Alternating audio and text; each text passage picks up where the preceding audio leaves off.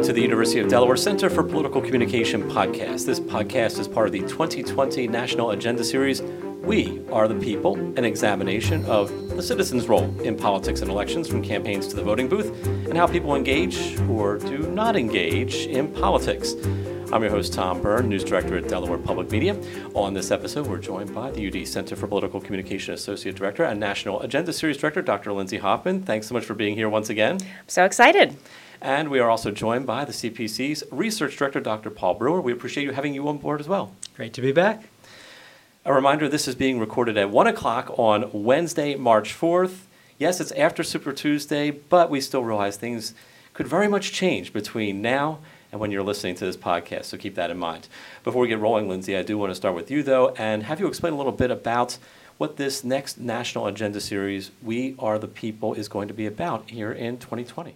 Sure. Well, we've done a uh, presidential election themed national agenda since 2008. Um, actually, even before then, uh, before National Agenda existed, uh, our founder, Ralph Begleiter, had done a course that was called The Road to the Presidency. And that's what it's been called every four years. And as I was talking with my CPC colleagues, we thought, do we want to focus on the candidates and the campaigns and the kind of behind the scenes stuff? Or do we want to talk about the role that citizens play? Uh, because I think that we're seeing more and more people. Uh, we saw it in this in Super Tuesday, um, getting involved and voting and being engaged in this process. So we really wanted to kind of take the focus away from the candidate and the process and how the sausage is made to what are citizens thinking? What are citizens doing? Um, how are they engaging with, as you said, uh, politics, or how are they dis- finding a way to disengage from it? We're also going to follow the state of the 2020 presidential campaign uh, like we normally would. And of course, we're going to be hosting Delaware's uh, debates for U.S. House and congressional elections as well as the gubernatorial election. So it's going to be a big year. And certainly the focus on the citizens and what people are about is uh, pretty appropriate considering what's happened over the last few days here in the presidential primary on the Democratic side of things. It has been a wild few days, and a lot of it has been because uh, there were a lot of presumptions made about what people were thinking and what people were going to do. And uh, those things kind of got upended in a big way. Uh, and Joe Biden, who appeared to be on life support heading into Saturday's South Carolina primary, came out of Super Tuesday with what appears to be a delegate lead. Um, anybody here have whiplash over all this? I know my neck hurts a little bit. How, how does this rank for you guys on the kind of improbable scale? Yeah, well, primaries can be really fluid, partly because of how people think about them, because there's no party label to organize people's political loyalties, and so people's loyalties can change pretty quickly. And people are looking for signals where should I be? And there's some pretty big signals over the past few days. Uh, but it, this one did evolve really rapidly, and uh, to, to keep with the theme, I think is partly driven by voters' choices, especially if you look at South Carolina and the huge victory that Biden got there. That seems to have influenced what voters on Super Tuesday did. So you have voters kind of influencing voters in this process. Well, and you think about uh, the pundits and everybody kind of going into South Carolina in the various debates. Uh, he kept saying, I'm going to win South Carolina. He was confident. Biden was confident he was going to take it, but everyone's like, I don't know. And um, I think you're right that it's. It, I think it took uh, Clyburn's endorsement. I think that was uh, incredibly important. Um, and I think going off the theme again of, of kind of focusing on voters is we're seeing voters of more diverse backgrounds coalescing around Biden that we haven't really seen before. So African American voters, uh, suburban white voters. Um, you know, groups of people that are, are kind of deciding this is the person that we want. Yeah, I know a lot has been talked about in terms of African American voters being decisive in South Carolina. I think that's a really big part of the story. This was the first state that had a substantial percentage of African American voters, and, and they clearly preferred one candidate over the others.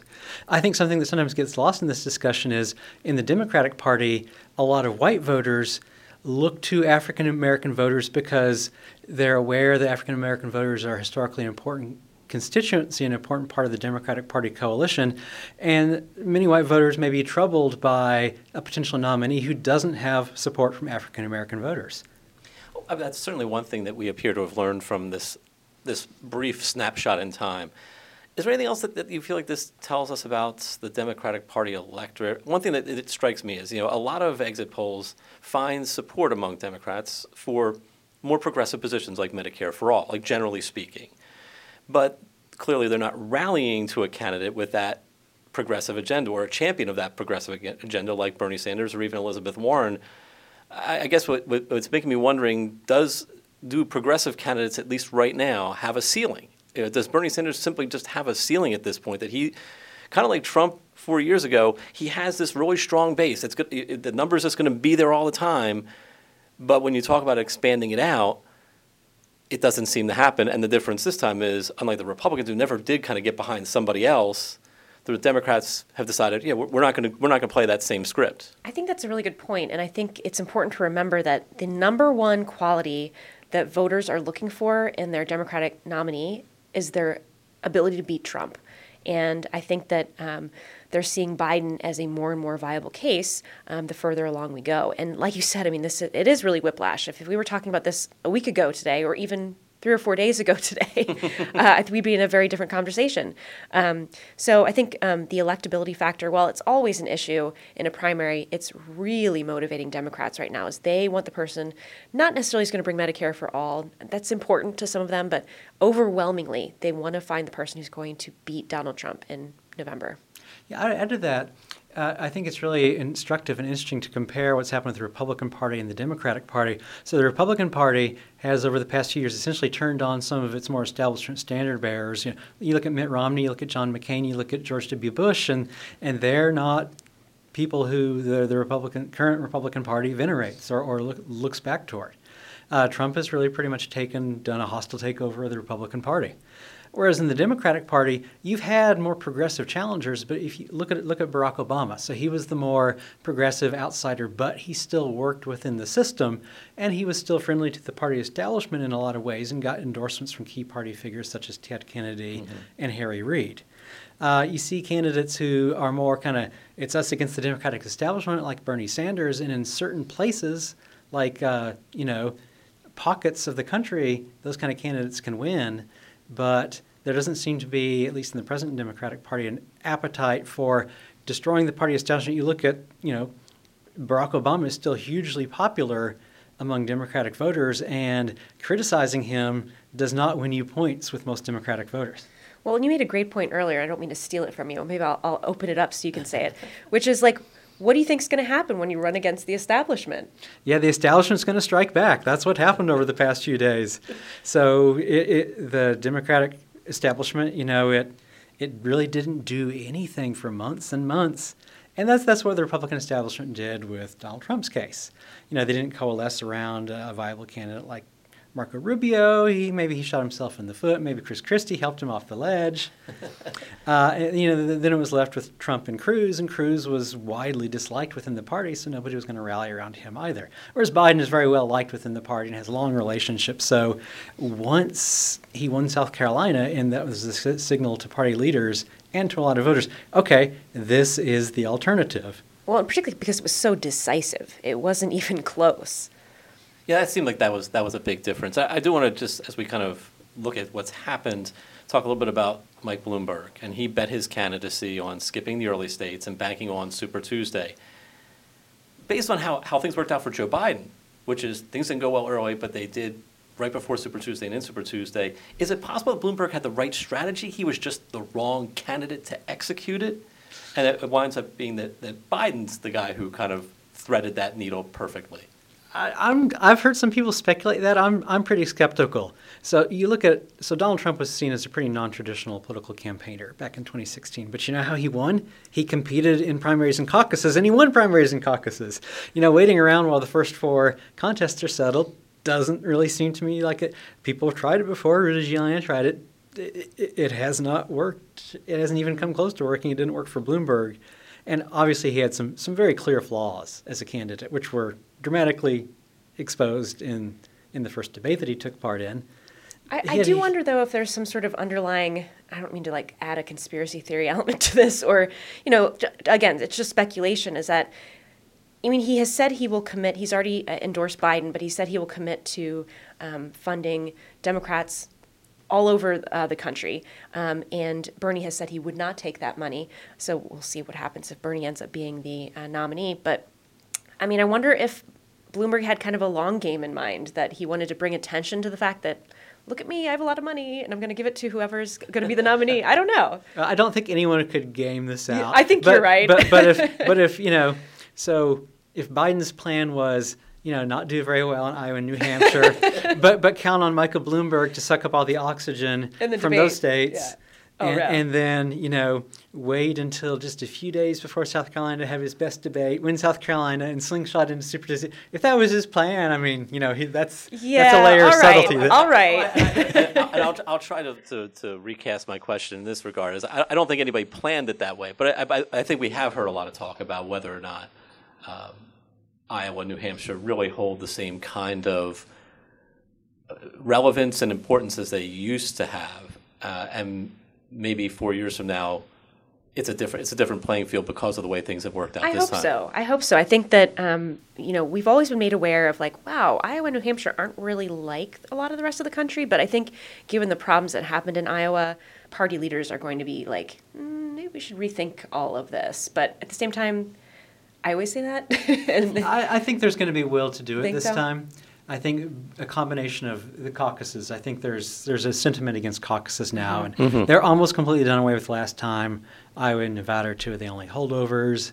I think you'll see an end to the caucus system, and I think Iowa's not producing a clear kind of candidate out of it and all the technical problems. I think Sure. that that really damages their case for being first in the country going forward. And I, I, I personally think that's a good thing. I just want to finish on, on one thing with, with the Bloomberg candidacy, and, and I guess kind of along with it, the Tom Steyer candidacy. Does this kind of massive flame out by Mike Bloomberg, and to a lesser extent, Tom Steyer's inability to get any kind of traction whatsoever, tell us anything about these kind of billionaire campaigns? Is, is the lesson here that money is important in politics, but only as long as there isn't one guy trying to buy the election for himself? I don't know. I, I mean, I, I've, I've been studying this a lot this morning, kind of as we're leading into the podcast. And, you know, you think about several things that are important for a campaign historically. Money, um, and money became incredibly more more important as campaign fin- finance laws have changed. Um, so, money to me, looking at my research a decade ago, or you know, looking at research from 20 years ago, I would think that money would be increasingly the most important factor in these campaigns. And so this is kind of like, as a researcher, like kind of an exciting anomaly. Like, whoa, it didn't work. Um, and the thing that, in addition to money, we think about organization, on the ground organization. Biden had none of that. Biden didn't have that. So what it really came down to was was um, was last minute voter mobilization um, and kind of vitalizing revitalizing the voters' support for this candidate. So um, as again as a researcher, I always like to find patterns and be able to explain things, but it's also kind of exciting when. Wow, that didn't go as I planned, as I thought it would go at all. well, I think the interesting thing maybe to see is does Mike Bloomberg's money have more oomph with him using it for Joe Biden right or that's for kind Bernie of what, Sanders? that's kind of what i was saying earlier is like that maybe maybe people will appreciate the money like you said when it's not just Me buying it for me. self-serving I would say money matters, but it matters the most in the lowest profile situations. So let's look. So Delaware has a Senate primary going on. Uh, Chris Coons against uh, Jessica Scarane. Scarane, yeah. Yes, and so uh, you know most Delawareans know who Chris Coons is. Mm-hmm. Most Delawareans don't know who Scarane is. If she has the resources to publicize her campaign, that makes her much more competitive with Coons.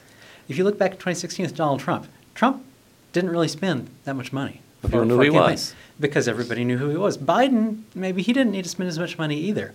Now, Bloomberg, fairly well known. Obviously, he could boost a lot of name recognition. Think back to Ross Perot. He spent a lot of money. He got you know, about 20% of the vote in 1992, which is pretty impressive for a third party candidate. Mm-hmm. But if you're going to spend that money, you have to ha- have a message that resonates with the audience as well. And Perot, to some extent, you know, his message resonated with people who are alienated from the political process. Bloomberg seemed to, but only as long as there wasn't a familiar alternative who seemed viable. And once Biden became viable, you know, the market for Bloomberg just vanished. so, do we feel like this is this is it, or is there yet another plot twist waiting in the Oh, I woods somewhere? I can't even. I'm not even going to go there. I have no idea. I thought going into last night, I was pretty uh, to the night of uh, the Super Tuesday that I was relatively sure of what was going to happen, and um, You know, it's it's vastly different. So I think, I think that's something that's exciting for the American public. And again, if we're thinking about voters and and citizens, um, I think a lot of times citizens are becoming very skeptical about the process kind of occurring without their input. That it's, again, this establishment process where only the political leaders are making any change.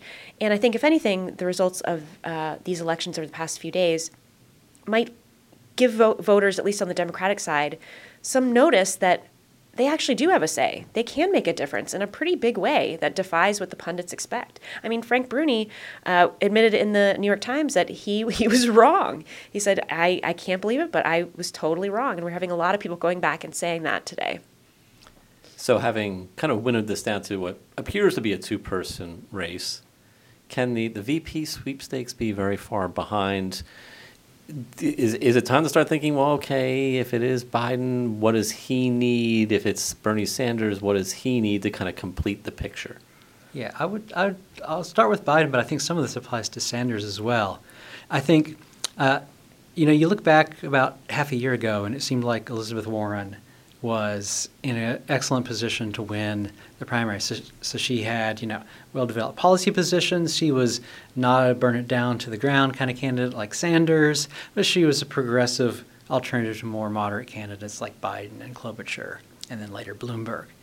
And for lots of reasons, which we can talk about, I think uh, uh, sexism is is a big potential factor here. Uh, Warren's campaign never really took off, and you know she has not dropped out. She's still in the race. So I don't want to write her obituary prematurely, but she has not won a contest yet, so it's a pretty rough situation. Sure. Uh, I think you look back to 2018, kind of the year of the woman for Democratic candidates, and it's a party that's majority women and where voters of color play a huge role. And Sanders and Biden are both older white men. And I think either one of them is going to be under intense pressure, and rightfully so, to pick a running mate who makes the ticket look more like the party does. And I think I think Biden is kind of a, a strategic inside player, and I, I I would be shocked if he does not pick a woman as his running mate. And I, I'd be actually kind of surprised if he doesn't pick a woman of color as his running mate. So we're thinking like a Kamala Harris, a Stacey Abrams, those type of people. Those are definitely people that I've been thinking about as Yeah, well yeah, as those- possible those- strategic picks. But I mean, if you look at uh, Sanders' support um, in all of these uh, exit polls and these um, these early primaries, um, he has far less support from women than men um, six, seven, eight percent differences. Um, and the only place that that wasn't an issue, there wasn't a gender gap, was in Vermont, which is, of course, his home state. Sure. So I think Paul has a great point that um, that given the kind of context of the Me Too movement combined with this wave of young women coming into the House um, and Congress in 2018, uh, I think that that's going to be a key demographic for whoever is the nominee to, to reach out to. I think Biden has given hints that that's the direction he would go. He's talked about a number of potential running mates. He's mentioned Stacey Abrams. He's mentioned Kamala Harris. I think he's mentioned Sally Yates. Uh, and he recently pledged to nominate an African American woman to the Supreme Court. So clearly, these considerations are on his mind. It'll be interesting to watch as the primary season moves forward. I do want to talk a little bit about some local things as well. Um, Delaware's GOP recently announcing it does actually have candidates for all statewide races already.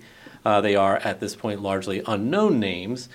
Uh, but in your opinion, how, how crucial is it for the GOP to have a top of the ticket in place this early rather than scrambling, which they have in the last couple election cycles, to kind of, okay, we need someone to run for insurance commissioner, we need someone to run for treasurer, and sometimes even trying someone and then it not working out and then having to swap somebody out. I mean, they already face kind of disadvantages registration wise. It seems like this is probably a good start for them to do whatever they're going to get done. Yeah, I would say I would say that's that's a very logical strategy. You know, you think back to Howard Dean and his 50 state strategy for the Democrats. Uh, the idea there being that compete everywhere because if you don't have strong, credible candidates, you know, in a lot of situations, you know that they're going to lose, but you never know when the political tide is going to turn, when there's going to be a wave election. And if you have credible candidates there, then they can benefit from a big shift in favor of your party. If you don't have credible candidates, then they're going to lose. And if you look at who the Republicans have been putting up, even for big statewide offices, you know, I'll, I'll mention some names: Rose Izzo, uh, Scott Walker, We'll talk about him in a second. Uh, yeah. Uh, uh, and then the who was their Senate nominee last time? I'm I'm blanking on his name. Oh gosh, now you're making me blank on his name as well, which Which- which, which- which, which- says which- does say everything you need which to pro- say. Which proves the It point. But does. the- these were not credible candidates, and they got blown out. And even if their their Democratic opponent, who was the heavy favorite, say something, say there'd been a big scandal, or say there'd been a big shift in the national political environment, they still would have lost because they weren't credible candidates. But I do want to talk about Scott Walker for a second because one of the candidates that is going forward with the GOP is Lee Murphy, who is trying again for that state, uh, the state's U.S. House seat, the lone state U.S. House seat. Uh, he famously lost to Scott Walker in the primary last time. Apparently, he's not going to see Scott Walker again this time because he's back to being a Democrat and says he may challenge Chris Coons in a primary on the Democratic side. Um, and while Murphy is, is probably not likely to unseat Lisa Blunt Rochester, the incumbent Democrat, how important is it for the GOP not just to have these candidates in place, but not to have another Scott Walker situation, which so much of the oxygen got sucked up with them having to disavow the guy who was on their ticket to make sure that people didn't think that you know he was kind of like their guy. Yeah, I mean, you need you need to have your your constituents rally around the party. They need to feel confident that the party's got their stuff together, that they're um, they're finding viable candidates, even though it's a blue state, and even though people might reelect these two um, Democrats. But um, I think that they're doing the right thing by saying, okay, we're, we've got our we've got it together here now. We've got these uh, really important candidates. Um, I did want to go back to Scarane for just a minute. Yeah, what Um, about this? I was going to go Okay. there anyway. So, All right, well, well, great. So, so let me let me say this because you brought it up earlier, Paul. And um, you know, Chris Coons does have this Democratic challenger, at least one for now, and, and Jessica Scarane. She's been very active early on, very active on Twitter, very active canvassing, getting a much earlier start than Kerri Evelyn Harris did, who was the progressive challenger to Tom Carper in 2018, and who who got a, a fair amount of attention both locally and nationally. Um, I guess the question I have, and, and you can kind of take it wherever you want to, Lindsay, but eh, given what we're seeing in the presidential race, and some of the things we talked about earlier about, you know, someone like Bernie Sanders as a progressive having a ceiling, and the potential of a Biden nomination, and the kind of impact that might have in Delaware, are these kind of all limiting factors for a progressive insurgent candidate in this particular cycle?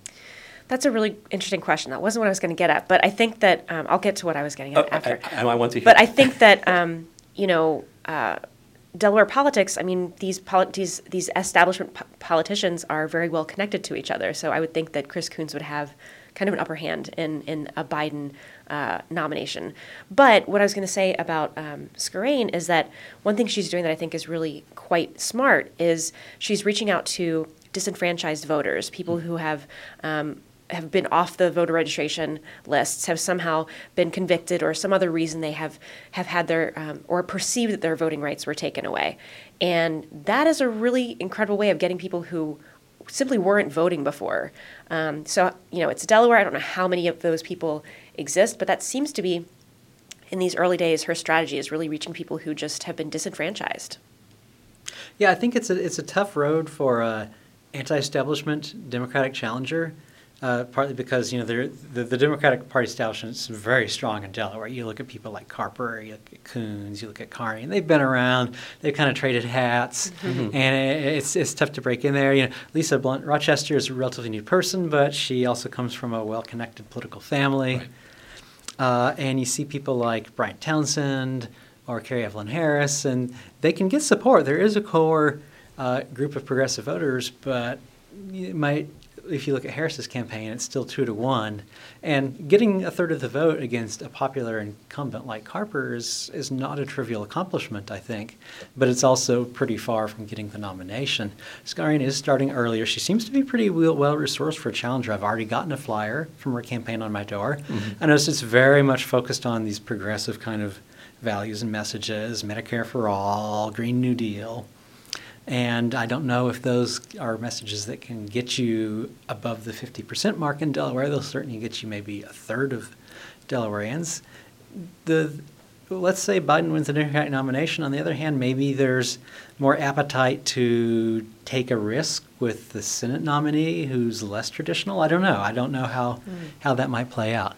I mean, But I, it'll be interesting to see. I think she's going to have some clear issue differences uh, with Coons that will get air during the campaign. Well, and you mentioned this kind of like switching of hats among these kind of three main players. There could be potentially a desire among Delawareans for change, and we'll certainly do our uh, Delaware polling in the fall, um, and maybe we'll measure that and see what, what people are looking for.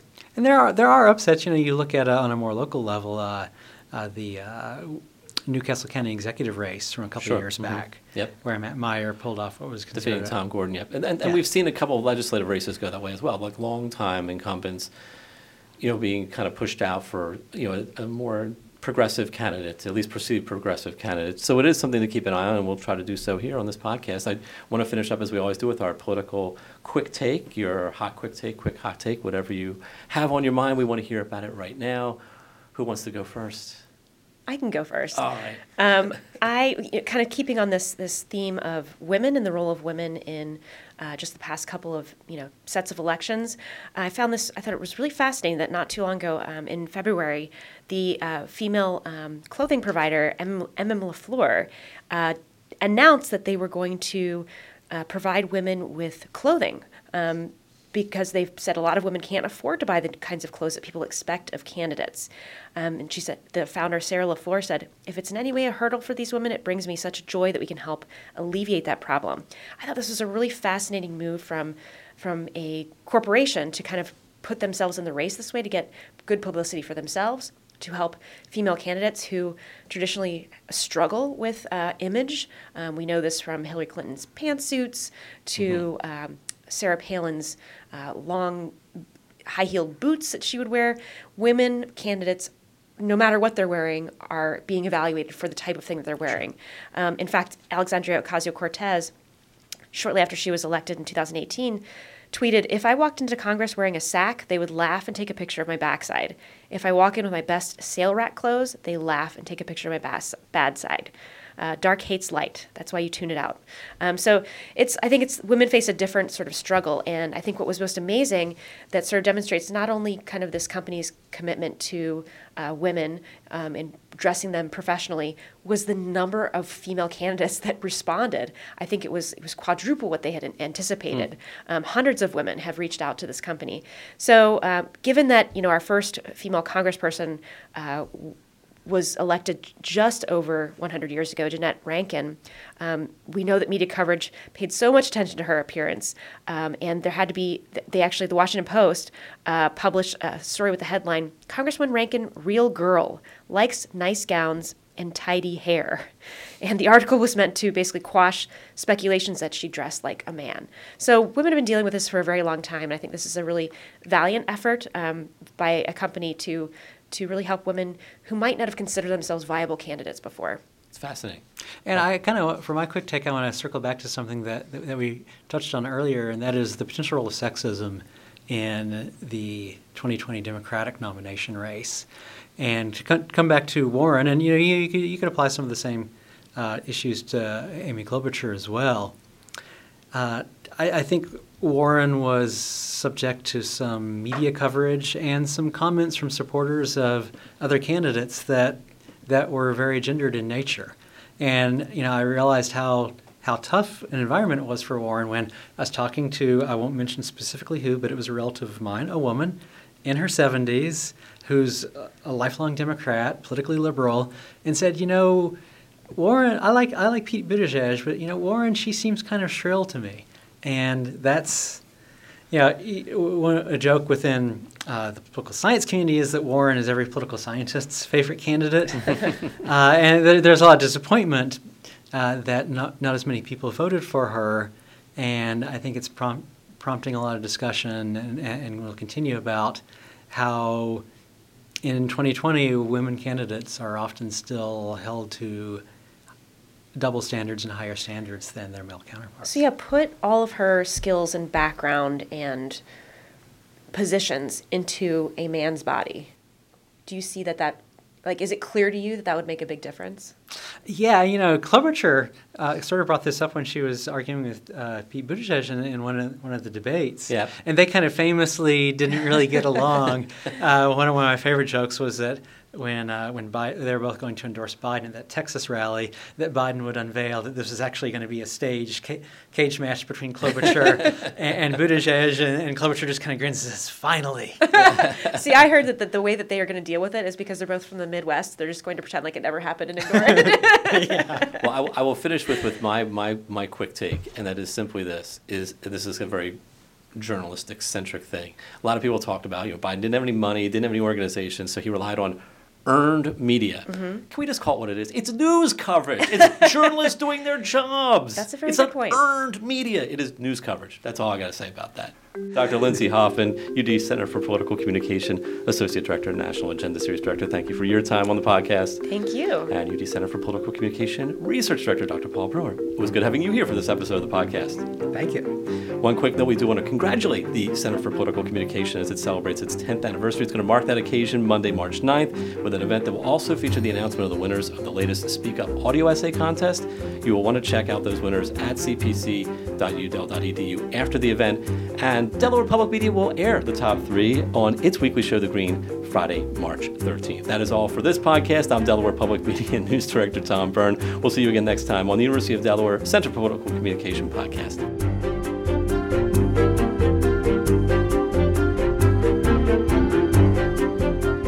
Thanks for listening to this edition of the University of Delaware Center for Political Communication podcast, produced by the UD Center for Political Communication and Delaware Public Media.